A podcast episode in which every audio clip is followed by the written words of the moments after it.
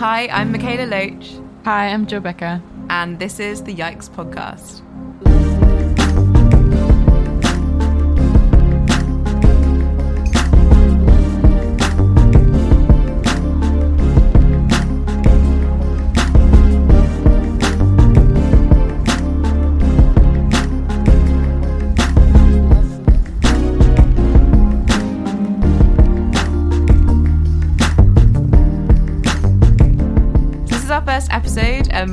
Super excited to be doing this. I'm Mikaela Loach. I use she, her pronouns.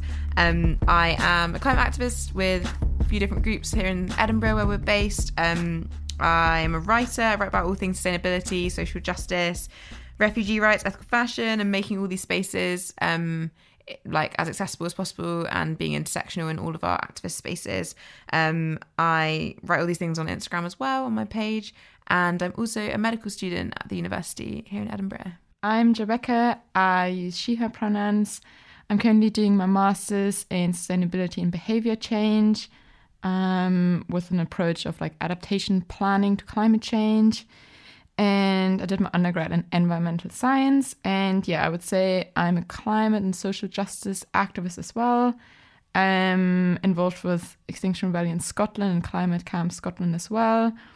Um, and yeah, currently I think mostly on my Instagram, I advocate for like plastic minimalism, veganism, flight-free travel, and try to link a lot of the like social justice and climate injustice um, issues together and how to be a better ally um, and sharing just like my personal journey in yeah learning and unlearning a lot of the things that I was taught uh, growing up and yeah trying to trying to weave get together different topics from different groups um, yeah Um, should we talk about how we met? do you want to start Um, yeah, I, I think I remember the first time that I kind of knew who you were was because of the North Bridge action. I think I think I saw your the fact that you were there with like your big ass megaphone. And, uh, and I saw that on I can't remember I saw that somewhere. And I followed you and found you because that I saw that you're also based in Scotland. And then I think I DM'd you when I was in my like influencer stage being like do you want to join this engagement Cringe. group yeah. So cringe. And you were like nah. And I was like okay rejected. But then you were just but then you said that you wanted to be pals um because we're both based in Scotland and that um like we should all both be looking out for each other as climate activists in Scotland. And then London London, yeah. Um, so yeah, just for everyone who doesn't know, like the North Bridge action was like XR Scotland, like sh- like yeah, occupying the North Bridge in Edinburgh for a few hours, and then yeah, we met in London at the October Rebellion for the first time properly, and yeah, you offered me your tent beforehand. Like we just messaged because we were, I think we were both like really excited and like nervous. Uh, and you were coming down with Scottish pals, and I was coming from Wales at that time, and like we both were like, "What's going on?" Yeah, and yeah, and, and that was yeah. that was my first like proper like big action with Extinction Rebellion. So I remember I was so nervous, and you were the only other person that seemed like that that I didn't know because I didn't really know. I remember I messaged you before I went to my first XR meeting, even being like, I know that you're in XR Scotland. Um, I'm really nervous about going to a meeting. Like, are there nice people there? Just like silly thing. But um, and that's how I ended up going along. And then I messaged you, yeah, being like, do you want to do you want to share my tank? Because I had a two man pop up. And you were like, yeah, sure. And I was thinking, we've never met, but this is going to be fun. And then I met you on the street when people were locked on to the beautiful stage that didn't make it to our beautiful site at Site 6. Um, and you were singing to the people locked on. and I cannot sing, so they were probably really fed up with me singing to them. But it's a good time. It was a good time, and it was it was a really I think it's a really intense place to meet for the first time. But also like I think we bonded in a lot of ways just because I don't know it's I don't know like how best to describe it, but like at least I found the, the London October Rebellion to be like super intense in this like bubble of I don't know. I felt like I like that almost the world didn't exist outside of Westminster Abbey, like that kind of area. I mean, obviously it did, and like we were aware of the effect. The reason why we were there was because we were aware that that there's a lot of things going on in the whole world um, around the climate crisis. But when we were in that bubble, I was just like I couldn't even like think outside of it. So it was such like an intense space where like we like with people that you've met an hour ago, you'd be crying together, and then I think that's how we kind of bonded quite a lot through Yeah. that. Um, I mean, few days. exactly that is actually like my biggest criticism of the October Rebellion is that bubble thinking Yeah, and bubble yeah. being. But yeah, it did mean that you had very intense, amazing, like meetings with other people Mm. in that space. Um, and yeah, I think that is something that usually gives me quite a lot of hope in these spaces Mm. because they are so intense, but also you form really amazing connections Mm. um, with the people around you. Um, not always, um, but yeah, but we did. So here we are. Um, yeah. So yeah, then we met in October, and then you moved up to Edinburgh. Yeah, and you've kind of been my rock since I've moved here. well, this well, right back at you. Literally, I feel like you moved up, and we just kind of were like, should we spend like all of Every our day together? and make hot chocolates in cafetières? Just so anyone who doesn't know this, if Oh, you God. put Jo's like, okay, I'm obsessed with hot chocolate. I love hot chocolate so much. If you put hot oat milk in a cafetiere, then you push the cafetiere thing up and down, it like froths it so thick, like like thick with like a thousand C's thick. It's so good, and it's like it makes the best hot chocolate. It has to be Oatly. It has to be Oatly though. You know, um, We're not about the almond soy milk. no, oat milk life. forever. Yeah, oat milk's the best. But it makes anyway. I made had Jo over, made hot chocolate, made a massive mess, and then like we spent like most days together since in the library, um, both being like, hate uni, but also I'm very grateful to be here. yeah. um, so yeah, that's kind of been like our friendship journey. That sounds very weird. Why am I doing a weird voice? Um, yeah, do you want to talk about like how you got into activism? Sure. Uh, yeah. Um, I think I've always been really involved in like environmental like thinking, sustainability thinking. Always knew that it was like this was going to be like somewhat in like my adult life, like my main focus growing up. Um, but I think during my undergrad, like um, a few years ago, I like I was so dedicated to like trying to be like zero waste and like trying to be as like vegan and like ethical living as possible and like secondhand shopping only blah blah blah and i'm still all of these things but i got so overwhelmed overwhelmed with yeah just like my individual actions. And uh, i think i also got like into the spiral of like why is no one else doing something? And like and then only like through that and like how overworked i got with myself i think i like i noticed that it has to be a bigger picture. And i really got into this like systems thinking of I I need to do these things because I have the privilege to be able to act on a lot of these topics, and also I have naturally because I'm um like in so many ways privileged, I will have a bigger impact on the earth and other beings. Um, but still, I also need to create conditions for us all to um yeah to change, and also I want to change a system that at the moment doesn't create these conditions and creates conditions that are inherently harmful. So I think through that I got into activism.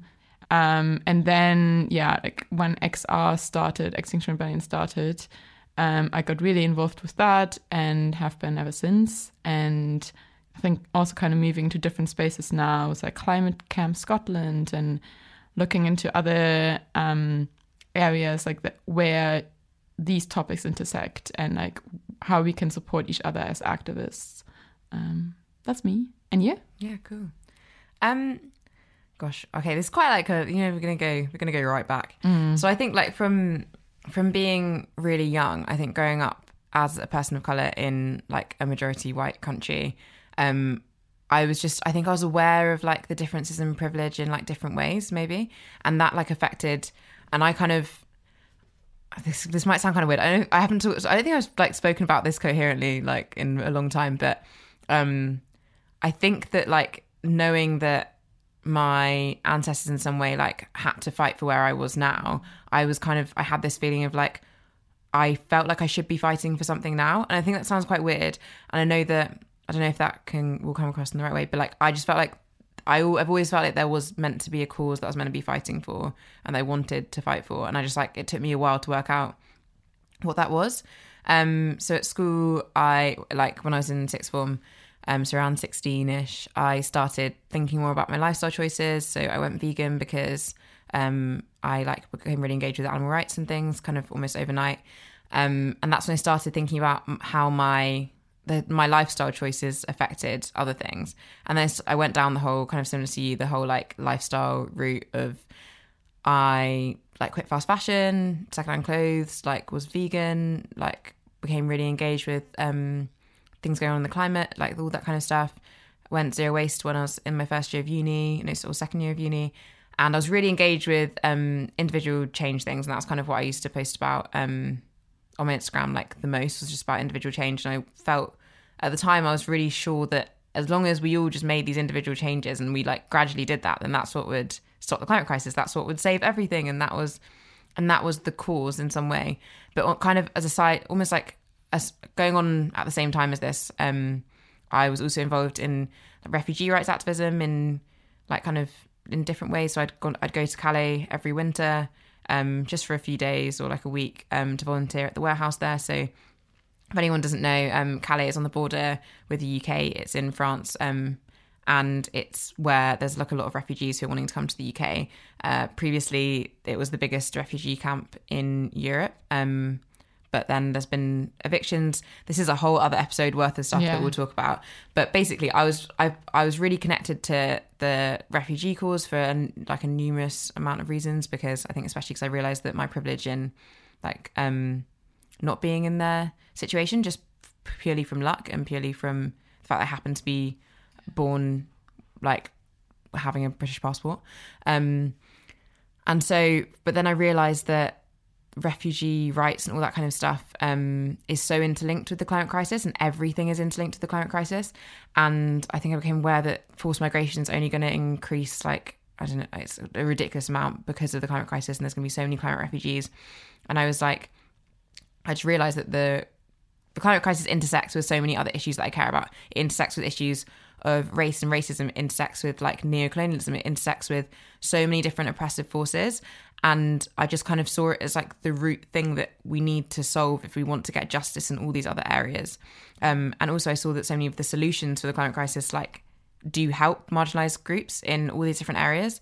Um, and so I kind of started getting more wanting to go to more protests and things like that. So I went to the odd like I don't know march or I'd go to like a demo, but then I didn't I didn't help with any of the organising. I didn't really join the groups because I think I felt quite intimidated because I think a lot of people find activism really intimidating because you feel like you have to be completely perfect and you have to be this like big confident person to go to any of the meetings. Um, and like while I, I think I'm a confident person, I still felt quite intimidated and I also like felt like I was like too busy or something like that.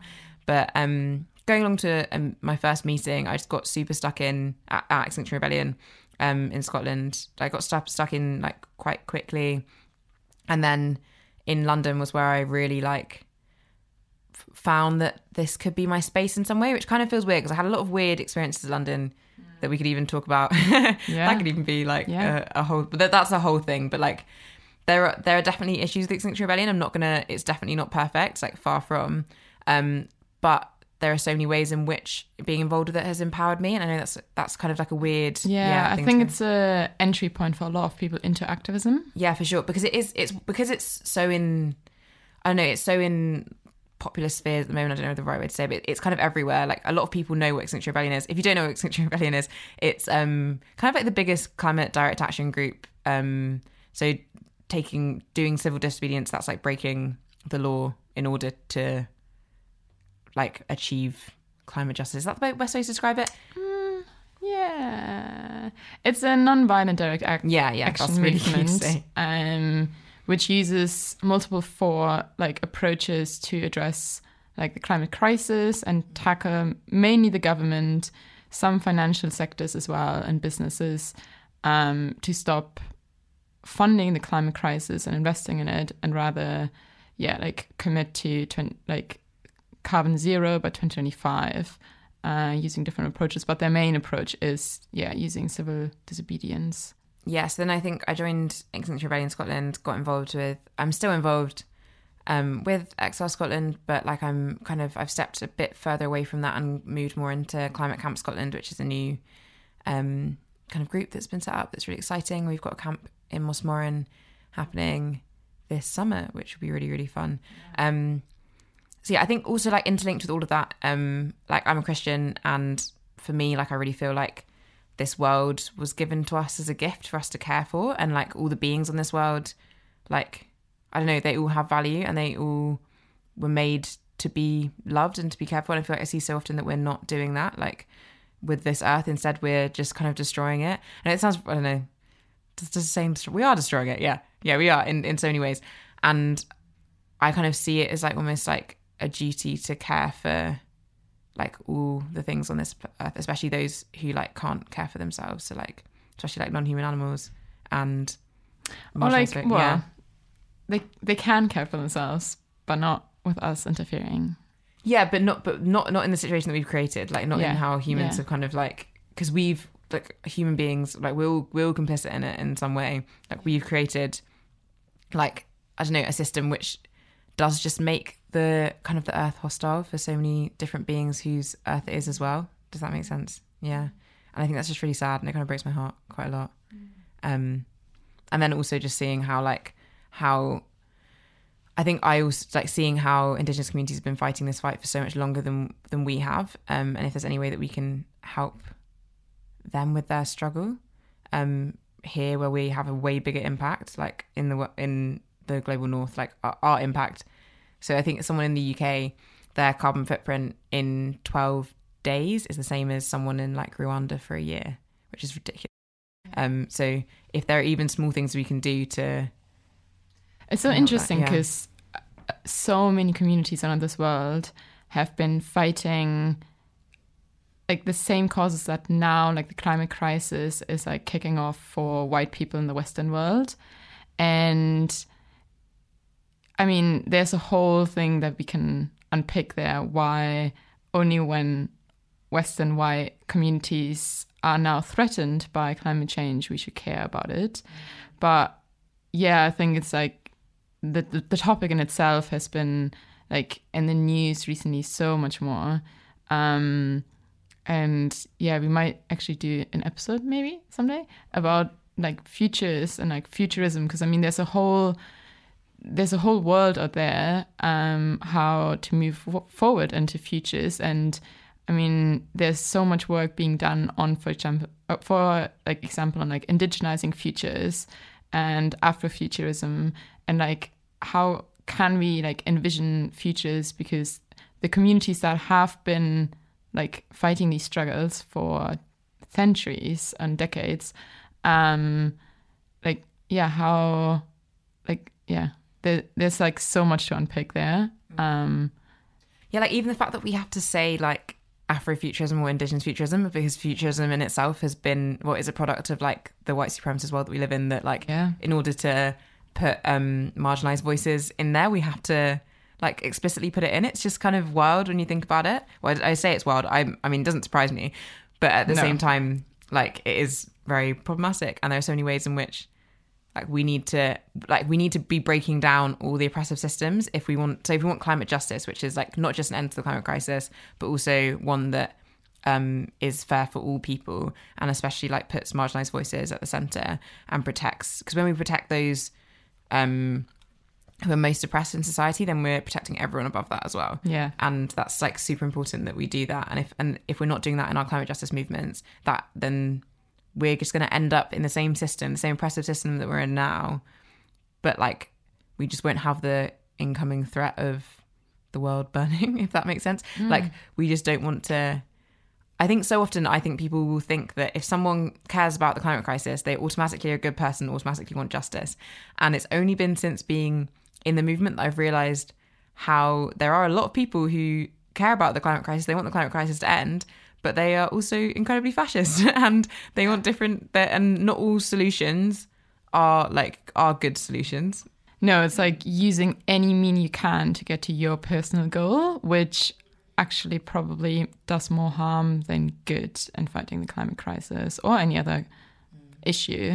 Um, like by you sacrificing other people's voices or using their trauma or whatever it is to get to your personal means, that is no justice, whether it's social justice, climate justice. Um, and I think that will also only uh, like even if that way, like even eco fascism, which is definitely a thing, um, even if that might like get us to divesting into fossil fuels, it will just shift the issue around climate justice or climate injustice to another area. Mm. Um, so yeah, that's a big yikes. That's a big yikes. Should we Eco-fashion is a big yikes. Yeah, eco-fascism in general? yeah it's a freaking massive yikes. It's a yikes. Yeah. Hey, we're just gonna pop in here because we realised that um, a lot of the time, barrier to activism and all these spaces can be just like not knowing what on earth these words mean. Um, so we're gonna pop in in our episodes and like add some definitions in. So Jo, definition gal, you ready to go?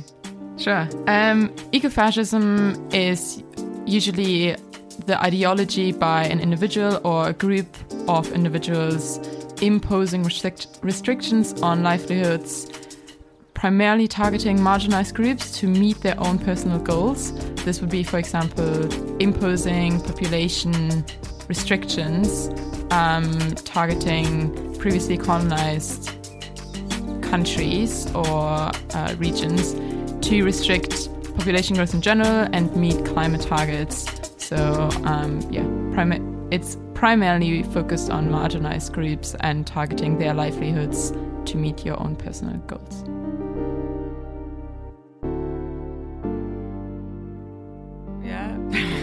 Should we talk about what yikes, why yikes, why pod- yikes podcast?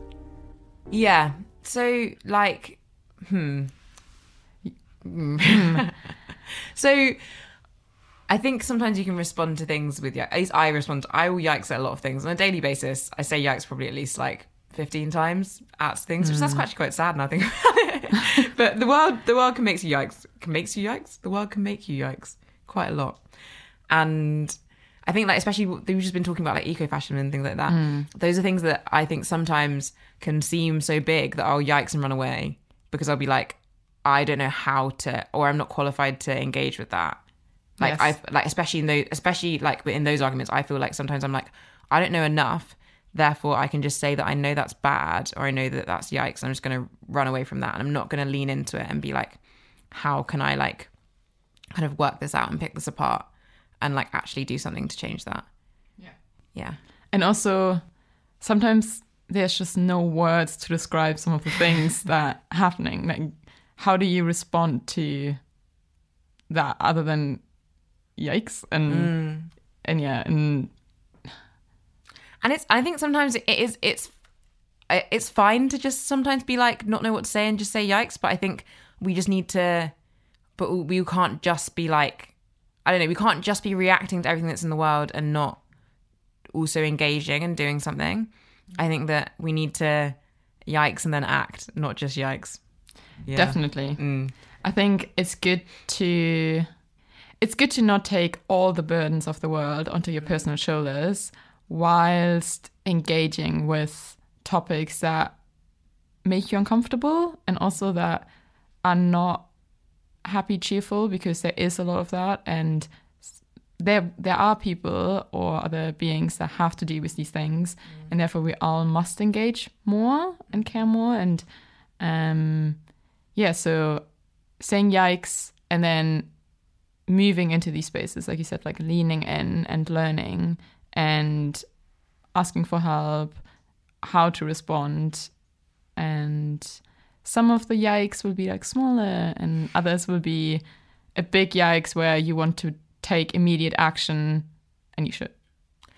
Yeah i think we just want to talk about things that can seem really overwhelming. Yes. And try and make them a bit less overwhelming and try and like have a conversation about them but also have a space where it's like it's so fine to say you're overwhelmed by these things. Like i'm overwhelmed on a daily basis by a lot of things. Yes. Um i think almost too often we can like dismiss that like or, or like either we're too overwhelmed and don't do anything or we're not overwhelmed at all and we can we can fix everything and there seems to be like no space or no like overlapping of those two spaces and that's kind of i think what we want to like do with this space. We want it to be a space where we listen to people's stories, um, who like we just kind of like we pass the mic. We don't we don't want to be talking all the time about we're not going to talk about things that we we are we don't experience ourselves.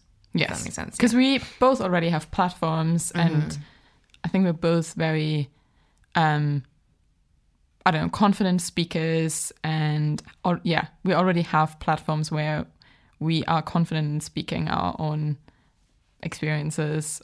But this should be a platform to, yeah, lift others or like bring other people into the space, being able to share their perspectives, their stories, um, learn from them, have honest con- conversations, um, and yeah, learn from each other like how to make spaces more accessible, more inclusive, uh, break down barriers.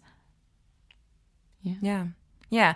And it's not going to be all like doom and gloom and like we want it to be a positive space as well. We want a lot Yes. of hope. Like we really want to so and we want to engage with people who are listening. So like if you're listening to this now and you're thinking, "Oh, there's something that I feel really overwhelmed by um to do with pretty much anything in an activist sphere or maybe you're feeling like you you don't find activism accessible in this way or that way like let us know because we're so open to make this a space that's collaborative in so many ways as well and that like we want if if you're like taking the time to engage with these topics and to listen to this then we definitely want to hear from what you have to say Absolutely. yeah.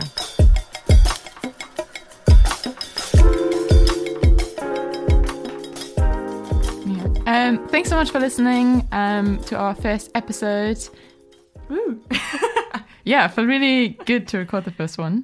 um, very excited for what's going to come. And Yeah, we're gonna um invite people to come on and chat to us about their work, especially like people with experiences that we don't have, and also people who's will know a lot more about a lot of different topics. And we really want to, as we've said already, we really want to hear from all of you lovely beans about what you want to hear about. So like let us know. And that kind of follows on to um we're so aware that like we both have a lot of privilege in loads of different ways and we also won't be aware of so many different things and we're still unpacking like just so many things that we've been taught by society um, and we're aware we're going to fall short in so many different ways. So please do feel free to call us out if we say things that are exclusionary or just any of that kind of jazz. Like we're more than um, happy to listen to that and listen to your feedback yeah, I think we both want to have this as a learning space for you, but also for ourselves, and in general, um, trying to be open to criticism and, um, yeah, learning how to not be defensive about anything, but actually um, put in the work